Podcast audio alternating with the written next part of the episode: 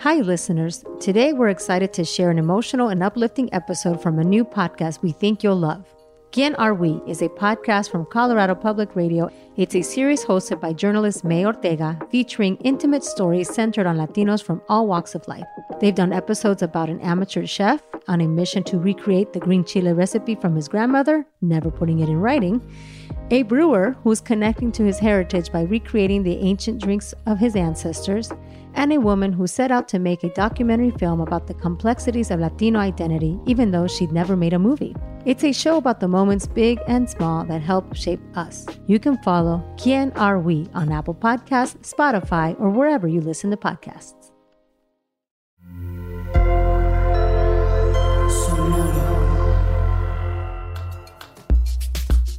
On this episode, we talked to Luciana Faulhaber, a first-generation Latinx immigrant actor, director, and podcaster. Luciana has created projects that discuss immigration, racism, and homelessness, and is now developing a documentary based on the hit Broadway show Oh Calcutta!, addressing the issues of women's rights and sexual liberation, the civil rights movement, and equality. Before our chat with Luciana, Ana Sheila and I catch up. Take a listen.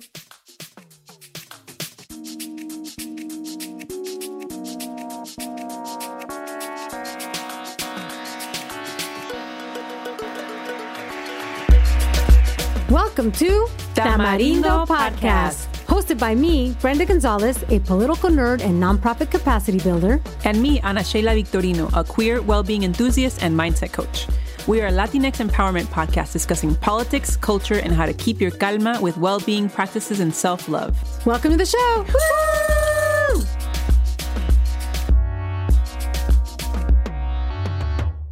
What's up, Tamarindo amiguis? We're back. Hi, Tamarindo podcast listeners. Ana Sheila, ¿qué cuentas? ¿Qué pasa contigo? ¿Qué cuento? So I'm working for the week from what I like to call my coming of queerness city. So I'm working from San Francisco. This is where I lived right after college, my early and mid-20s.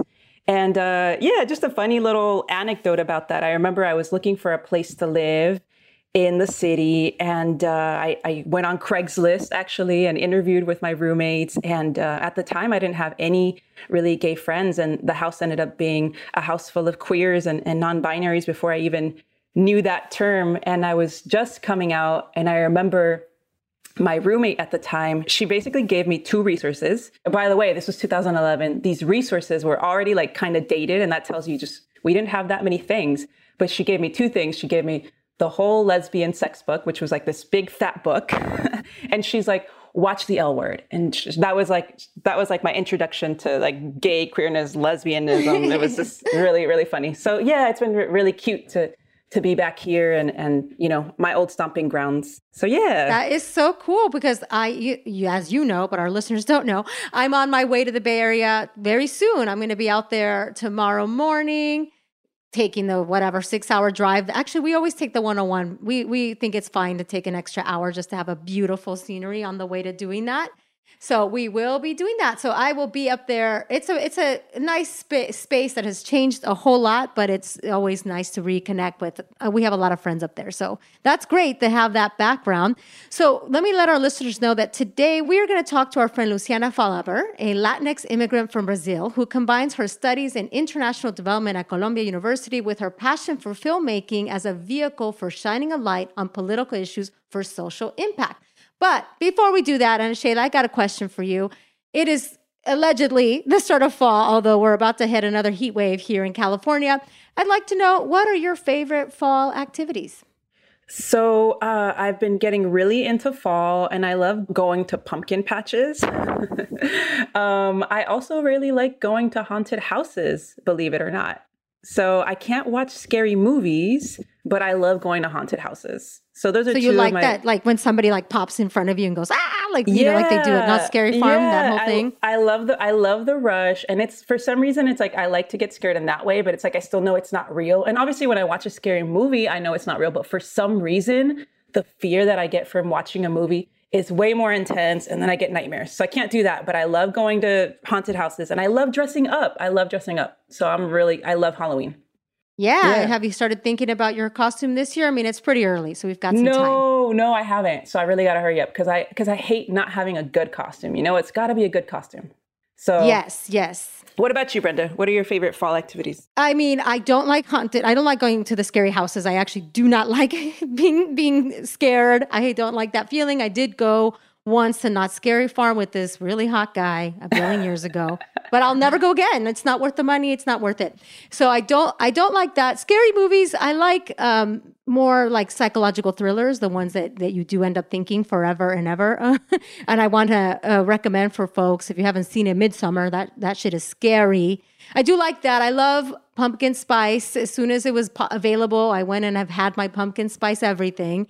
I do like that, but I'm more of a summer girl. But it's always an exciting time, and I'll take this opportunity to share with folks something that's exciting that always happens in the fall. Of course, it's Hispanic Heritage Month, so this is when we do cool things for the community. Another friendly reminder that we have a couple things coming up. One is it's happening definitely. On October 6th, we are going to be doing a Tamarindo live event. That means if you are in the Highland Park area for free, you can join us and see how the magic happens live in the flesh. It'll be sounding a lot better than you're hearing now, because right now we're back on the Zooms, as you could probably tell. So this will be live and in person. We have some fantastic guests. We're going to have some fun activities. We're even going to have some cocktails, some Tamarindo-themed cocktails. So look out for that. We're going to have all the information real soon. But again, save the date, October 6th. This is at a bookstore called The Pop Hop. The Pop Hop in Highland Park. We'll have more details on that soon. Right after that, we also have a podcasting workshop that is Pay What You Can. That is on October 11th. So those are the cool things that we have going on. And Ana Sheila, are you looking forward to those things? Are you excited? How are you feeling about our live activities? I'm so excited. Like I mentioned before, I love being in community. We love to get to connect with like Tamarindo amiguis and people who care about the things that we care about. So I'm really excited to get to hopefully see some of y'all if y'all live in the area. Yes, save the date, October 6th. I think it's going to be at 7. We'll definitely confirm soon, but in the evening, we'll give you time to get there. All right. So Ana Sheila, before we dive into the rest of our chat here, I thought we could start with our matracas, basuras, calmas, as we do. So Ana Sheila, why don't you start with your matraca? All right, my matraca this week is just going to friend love. I've just felt really grateful for how my friends have treated me and welcomed me, especially right now that I'm bouncing around. So just feeling very grateful for good friend love. And then the other really quick matraca I'll give a shout out to, I'm going to see with my friends tonight, The Woman King. It's a movie that takes place in the 1800s about a group of all-female warriors who are protecting an African kingdom. So I'm really excited. The director is a Black director. Her name's Gina Prince. So just, love supporting movies by, just people of color, BIPOC folk. So excited to watch that tonight. Yes, I've heard nothing but great things. So let me know how it is, and I will definitely be following you and seeing that soon. So I can share my matraca. My matraca goes to the ritual, the wonderful practice of getting together with people to talk shit about something. I freaking love it. I love it. And you'll soon hear my basura so that you know what that is. And you know what? I'm not afraid to say that I enjoy doing that. And I'm sure that all of you probably listening, enjoy it as well too, especially when it's completely warranted and earned. It's so, so much fun. So matraca goes to that. Hilarious. Amazing. What is your basura? Okay, my basura this week is the instinct that I still have sometimes to want to make white people comfortable. Ooh, so that is more. My basura. So the context is, I'm one of those annoying people who love to have a concert in their car. That's not annoying. That's joyful. I fucking love it. Sorry. I love it. So, yeah, it's joyful. So I do that. I blast my music, especially because I've been able to drive recently and I hadn't been able to do that in a while. So I've been enjoying it so much. So anyways, I'm listening to Gunna, who, for those who don't know, is a rapper. So I'm playing it quite loud, driving down the street. And then I see up ahead an older white lady. And I swear my first instinct was like, oh, I should lower the volume because she's probably not going to like that. So just the fact that I had that thought, that I'm still thinking about like, oh, how can I make white people comfortable? So just, I noticed, but I noticed it in the moment and I was like, no, I have been enjoying my music and I'm not going to lower my volume for the 5 seconds that I drive past her. I hope you turn it up. I didn't, but I didn't do anything. So it's like, it's just like, you know, frustrating that these thoughts still come in, but we get to keep working against them. So that's my basura. How about you, Brenda? I love it. I love it. Look, my basura goes to folks that continue to bring the energy of, if you all have seen Office Space, this is a classic movie, tells you how old I am, came out in 1999. But folks that bring the energy of that boss in that movie to the workplace, especially on Hispanic Heritage Month. When you bring that energy and you're working with a bunch of smart Latinas and you bring your little smart, your little know-it-all, confidence, your little... Yes, release it, Brenda. Trash. Absolutely. So, Ana Sheila, what is your calma? I'm going to need some of it. Yes. Okay. So my calma, it's actually inspired by you, because I was sharing with you about how I've been able to drive in Mexico City. Tell us. This is so fantastic. My calma is driving in Mexico City as a metaphor for how to approach life, y'all. So here are the lessons. So to drive in Mexico, you have to come with confidence. You have to believe that everything is going to be fine when you drive, because if you're coming in thinking something is going to happen, then something's going to happen. So you got to come in with confidence. You got to come in aventada, chingona. ¿Qué más? You have to be able to find the fun in the chaos, because driving in Mexico City is chaos, but be alert. You got to be alert. You can't be on your phone. You got to be paying attention to what's going on around you, but have fun. And then the last piece, you got to go for it. You got to go for it, because otherwise, so cars are just going to keep passing you by. You can't let fear stop you from going for it. So how many cars are you going to let pass by, or people, before you finally let go of the fear and go for what you've been wanting to do? So those are my life lessons based on driving in Mexico City. Excellent. It's so funny that you mention all that, because I think a lot of the things that the benefits of driving in Mexico City that you've just described are things that I cherish and that I believe that I bring to everything that I approach, except for driving. I am such a terrible driver, and I'm terrified. I would never drive in Mexico City. Never. So that is brave on top of all that. Yeah. What is my calma? Oh, my calma is reading memoirs. Of course, we like to read. This is basically a podcast about advocacy and self-love and reading. Is what it is. So we've both been reading Carmen Rita Wong's memoir, Why Don't You Tell Me? And it is very great. It's a great read.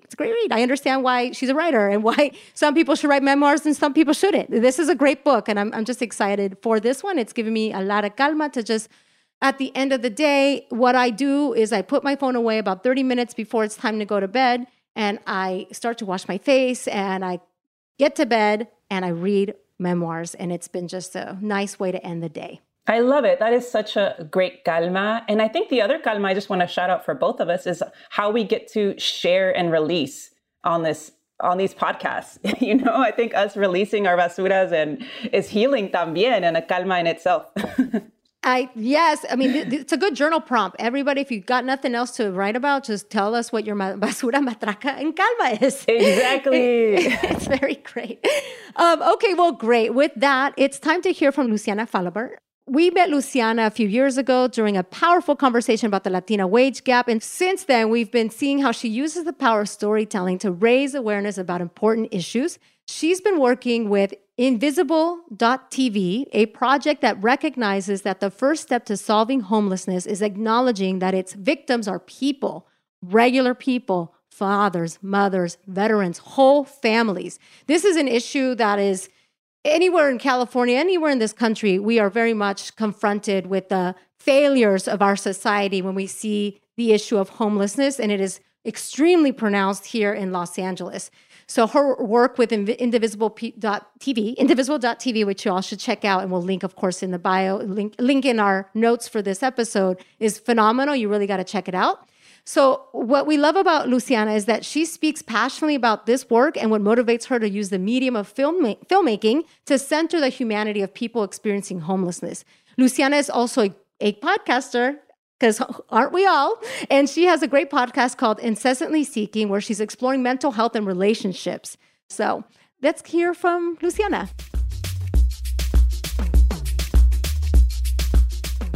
First, I want to welcome you, Luciana. Thank you for coming to Tamarindo. It's so great to see you here virtually. Yes, it's a pleasure. Thanks for having me. And, you know, I was thinking this is like really timely conversation. One, because we're about to enter spooky season.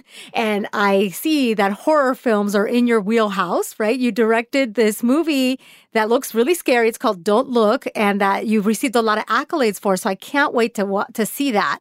But then secondly, also, sometimes reality, life is a little bit as grim as these scary movies. And something that just got released today is some numbers around homelessness in LA County, and it increased by 4.1% from last year. So in thinking about homelessness, I know that this is an issue that matters to you. Can you talk to us about your project, Invisible People, and the role that storytelling can take in humanizing people experiencing homelessness?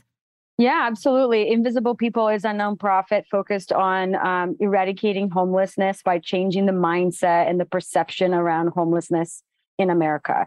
So one of the biggest obstacles that we see with homelessness is, number one, the way it's perceived. So a lot of people, and I'm sure you've heard this before, when they're talking about the issue, the conversation usually surrounds around, oh, but there's help and they don't want it, or, you know, there's shelters but they don't want to go there, or they have, you know, mental health problems, or they have some kind of like drug issue.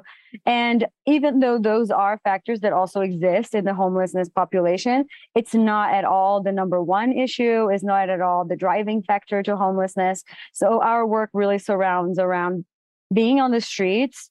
And Invisible People had a very successful, award-winning documentary department. And when I came along, my perception was a little bit different. I feel like there's a lot of power in scripted films. You know, people might lease a car, but own a television, not have a place to live, but have an iPhone because they can stay in touch with what's happening in the world and entertainment. So there's a lot more accessibility surrounding, I think, television and scripted films and television programming. So when I started working with Invisible People, it was kind of by accident. Our first film, Homeless, when we decided to make that film, we were thinking about calling it Invisible People, and we did a Google search to see if that name was taken by a different film. And it turns out we found the organization. I later on came to meet Mark Horvarf, who runs the organization, and he loved the idea of scripted films, but like a lot of people was very skeptical. How can this help? You know, movies are expensive. Why spend all this money on making a movie and not putting back into homelessness? And we do both. So the way that we make movies now is we got a grant for about $50,000 last year, or it was this year. I don't even know anymore. Everything is starting to blend. So we talked and we decided, how about we turn $50,000 into $100,000? So we took 10 from the grant, then we raised another 10. We just shot our third film called Eviction that is now in post-production. And we have another 40 that we're going to split into four more films. Hopefully the next one will raise more than 10 and we can, you know, shoot it for 30. Now I'm trying to find partnerships with other organizations that will fund maybe one or two segments of our films. And they have created an impact that we didn't expect. It's, you know, we have 300,000 views on one of our films, almost 500,000 on the second film. I'm very confident the third one is going to be the most watched one we've made so far. And they just keep getting better. We keep getting more detailed on the issues. And at the end of the day, my idea of surrounding this was, you can come home from work and be exhausted and watch a documentary short on homelessness and feel completely discouraged. Or you can watch a film that it will help you, quote unquote, relax as you get ready for the end of your day, and then be somewhat touched or inspired, or just start the conversation around the topic. This kind of scripted content also reaches a different audience than documentary style does. But one of the issues that we found through research, and the organization does a lot of research surrounding not only homelessness, but the way it's accepted or the way that it is consumed in terms of content. And we realized that a lot of the shutdown around the topic involved really just this feeling of hopelessness, of like, oh my God, I don't want to watch another movie on homelessness because I can't do anything to help. I can't help solve the problem. Oh, I don't work in politics. I don't have the anything, power, means, or money to help with the issue. So people, we realize, were turning off from the issue because of that. And through these films, we try to show that there are so many ways that you can help. a lot of the ways is, you know, get your old clothes from your closet. Don't take them to Goodwill. Like, go to a nearby encampment, leave them on the corner. When people don't realize Goodwill helps, sure, but they charge people. And when you're being charged $5 for, you know, a shirt or a pair of jeans, and maybe that's your food budget for the day, you know? So we try, there's so many little things you can do. You see a lot of people on the streets with the sign, like hungry and things like that. In my car, I always have a pack of Gatorade. Like this week I don't, because it's so hot and I don't want to give, you know, scorching hot Gatorade off on the streets. But usually, you know, you can do that. You can keep a pack of something that's non-perishable in your car, cookies or something that, or a Nutri-Bar or some kind of power bar, something that's small, that you can hand off, you know, if you come across someone in need, or you can donate your $5, you know, to an organization that you trust, or you can volunteer for a day. I have a lot of friends who during this heat wave are out on the streets just handing out water to homeless people. People don't understand in New York, you know, I'm from New York, from the East Coast, so there's a lot of fear surrounding the snow and the extreme weather. But there's very few discussions on the heat, extreme weather. A lot of people die in this heat. You know, we were just shooting in Las Vegas for our film Eviction, and we watched the people walking endlessly on that town all day long in that sun, you know, the unbearable heat. So social impact in filmmaking, I think it's really very powerful. But I went to school for international politics. And at some point I thought I would work for the UN or something like that, because I wanted to create change. And then one day I realized, okay, I could be in an office and spend my entire lifetime to try to change one law. And maybe that would happen. And maybe that would be of impact to millions of people. Or I can create content that is watched around the world. And that would create, you know, impact for hundreds of thousands of people and hopefully millions of people over time, you know. So now we're trying to create something that will live past me and past the collective so that the stories continue to be told. Unfortunately, the problem of homelessness, we don't see it going away. As we all are seeing, housing prices are skyrocketing. There was a study that just came out about North Carolina saying that every time the rents are raised $100, homelessness is also raised by 4.5% by every $100. That's insane.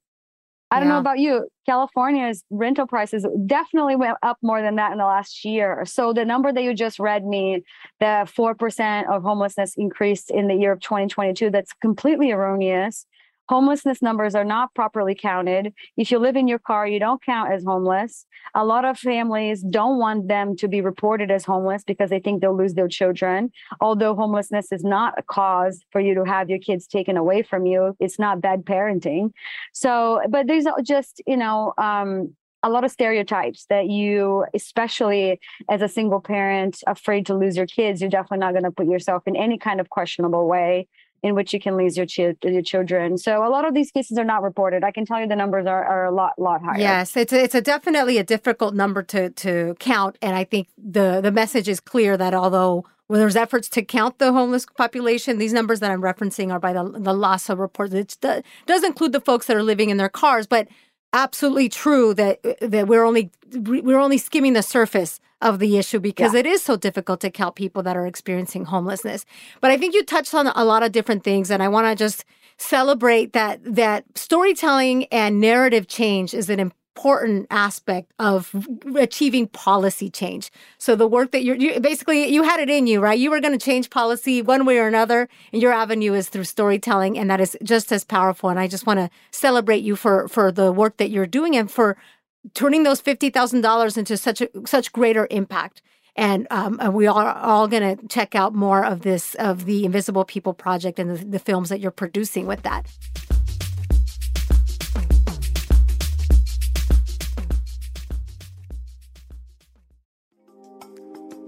We've always known that the Latino community is not a monolith. We are so diverse in our ideas and experiences. It's hard to fit us into the typical mold of conservatives versus liberals. That's why I want to tell you about Pulso y Péndulo, a brand new weekly podcast for all our Spanish speakers out there. The hosts cover the latest issues that are top of mind in the U.S., plus they keep a watchful eye on Latin America. It is hosted by Carlos Curbelo, a former congressman from Miami. He was elected as a Republican, but worked with his colleagues on both sides of the aisle to tackle climate change and gun control and much more. And Fabiola Galindo, an Emmy-nominated journalist born in Peru, and based in New York, who has covered the Latino community for more than a decade. They often approach controversial issues from different perspectives, but what they have in common is a deep desire to fight polarization and disinformation. Join the conversation. Check out Pulso y Péndulo today. New episode drops every Thursday. Find Pulso y Péndulo on Apple Podcasts, Spotify, or wherever you get your shows.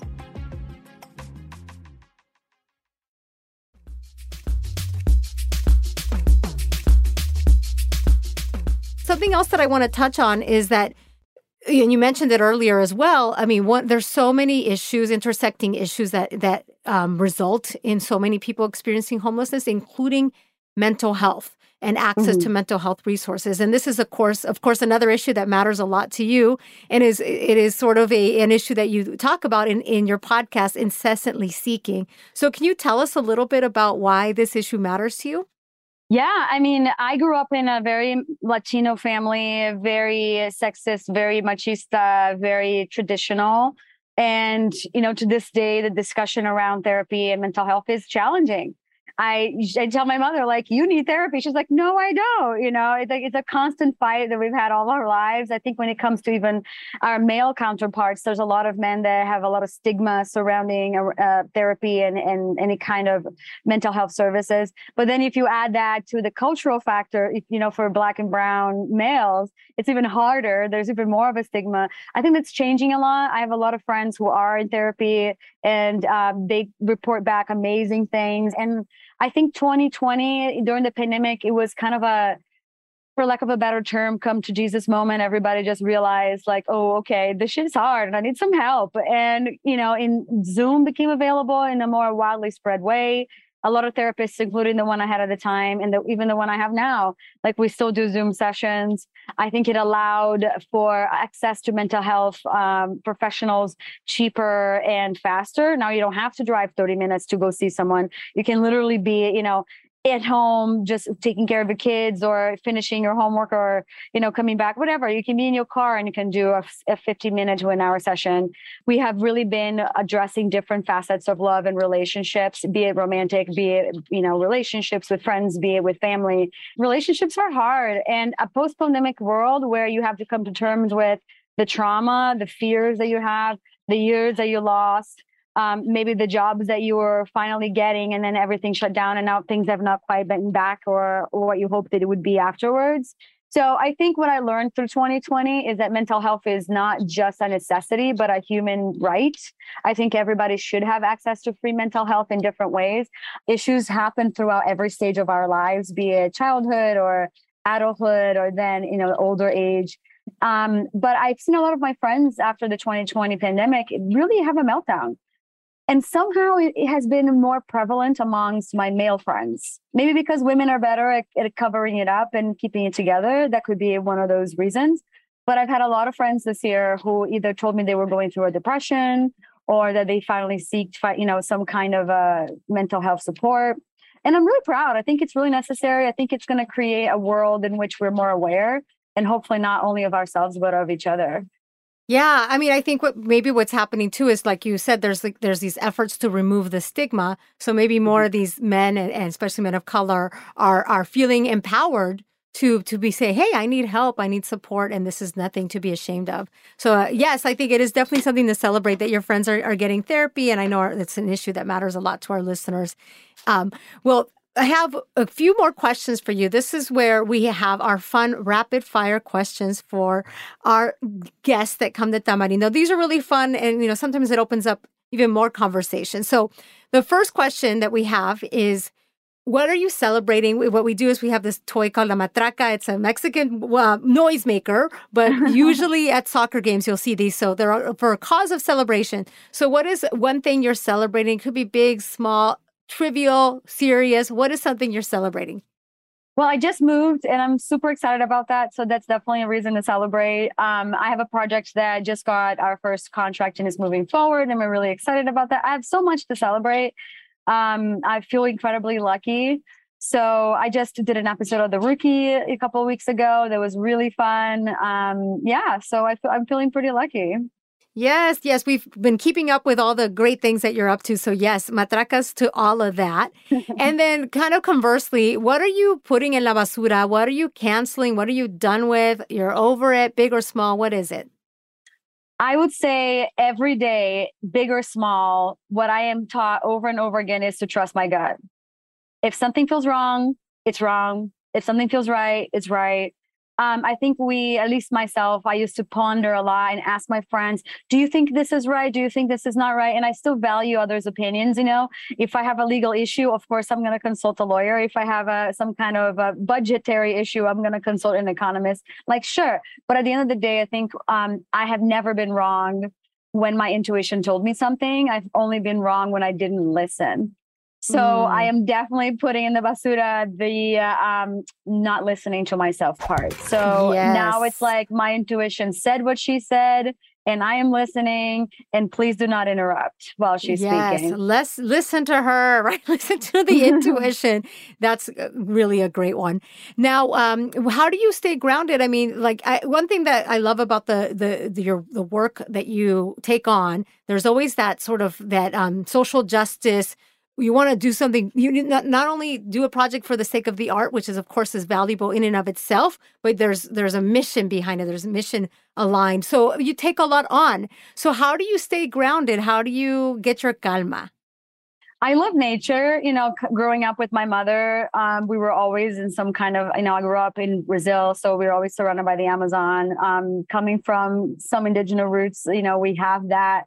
We need to be with the environment kind of thing. And growing up in Rio as a big city, we were always getting away and getting into the forest and hugging the trees and all that stuff. So here in LA, which I love, I have that access. When I lived in New York, it felt very much city jungle, and Central Park is not like really nature in any way. So pre-pandemic, I used to go on long hikes by myself. I used to go to the sequoias by myself. I used to go to national parks by myself. I've been chased by bears. I got lost in mountains, and I've always come out the other side. And I'm not somebody who hikes with music or anything on. I just myself and my thoughts. And at some point, it's really a moment of unifying. There comes to a moment in a long hike where your thoughts stop. And you just, your mind is blank. And I think that's that moment of meditation people talk about, when you're finally get through the bottom of the pit kind of thing. So when I try to meditate, and I'm sure as I stick to it, there's a lot of chatter in my brain and in my mind. And when I do physical activity, that chatter eventually subsides, and I am really left with a moment of silence. So that to me is number one. So the day-to-day things, we can't be going to the sequoias in the middle of the week just to connect with nature. And Runyon does not do that. That's for sure. So right. I always joke that Runyon is where you go, like, walk your latte and talk about boys, because no one is doing anything that has remotely to do with health. Exactly. But I usually journal a lot. One thing that I've learned this year through a really bad relationship I had was to deal with the thoughts in my head and my emotions was to journal. And I'm a writer, I think, intrinsically, something I've done since I was a child. I don't know if most people feel that way. You know, some people like to use images and pictures or sit and think about things. Writing helps me, because when the really annoying, egotistical, you're not good enough thoughts come, I sit with my journal, I write what the thoughts are, and then I investigate like a detective would. Okay, is this thought real? Is this really true? What are the facts in my life that tell me that this is not a true fact? For instance, oh my God, I haven't booked a show. I haven't booked a series in a long time. I'm never going to work again as an actress. Okay, let's write that down. Is that true? Will you never work again as an actress? Is that true? Probably not. As you can see, I continue to do other work, not just in television, but in film as an actress. So, okay, then you can debunk that one thing that your brain is telling you. Another thing, I'm not good enough. Is that true? I have great samples of my work that show otherwise. No, that is not true. And once you break down those thoughts one by one and you realize, oh, this is just my fears, my insecurities, my crazy monkey brain telling me things that are not really real, then you can move on. And it has been very helpful. I move on with my day and I go, oh, okay, none of these things are real. I understand. I guess my ego is trying to protect me from getting hurt. And I am very thankful. And I tell myself, thank you, ego, but no, thank you. I got this. I'll take it from here, and I go on with my day.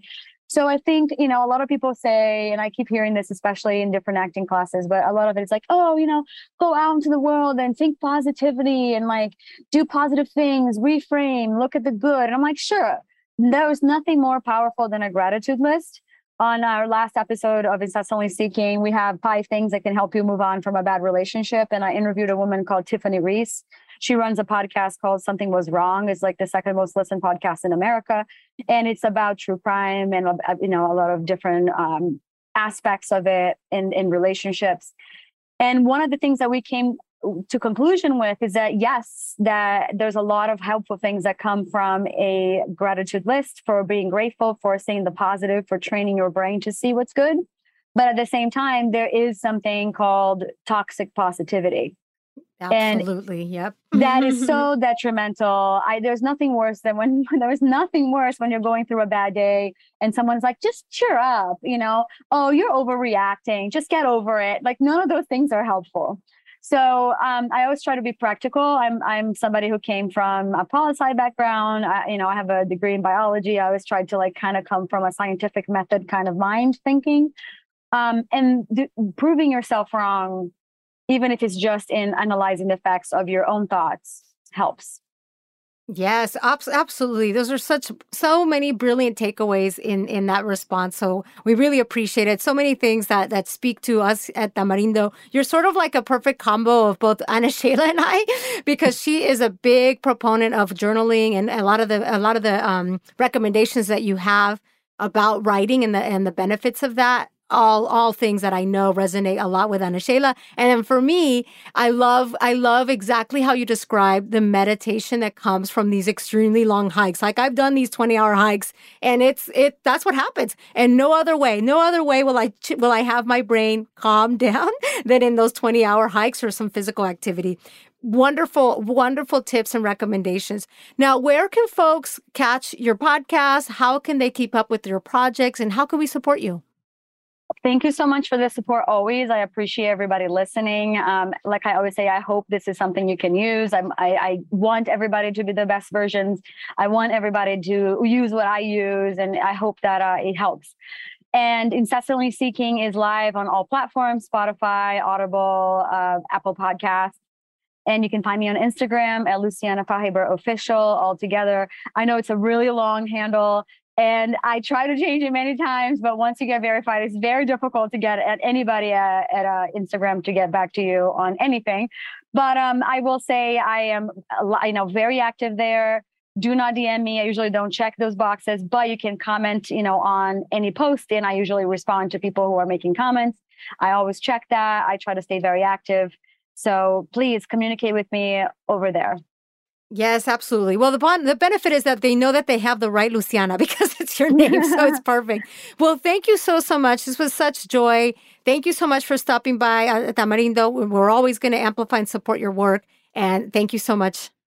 Yeah, it's been wonderful. I mean, I appreciate the work that you ladies are doing. I follow your work. I listen to it. And I think it's important for representation of being a woman, and being a woman in the Latinx, Latina, Latino, however people identify themselves these days. I like to say all of it. Why not? We all belong to everything all the time. It's about inclusion, not exclusion. So thank you for the work that you do. And it's an honor to be here. Yes, perfect. I love that recap of the Latinx and all that. Thank you. Take care. It was so great chatting with you. Bye-bye. Bye. Tamarindo Podcast is Brenda Gonzalez and Ana Sheila Victorino. Our producers are Mitzi Hernández and Augusto Martinez of Sonoro Media. Our theme song is by Jeff Ricards. If you want to support our work, please rate and review Tamarindo Podcast on Apple Podcasts and share this episode with a friend. Get in touch with us at tamarindopodcast.com.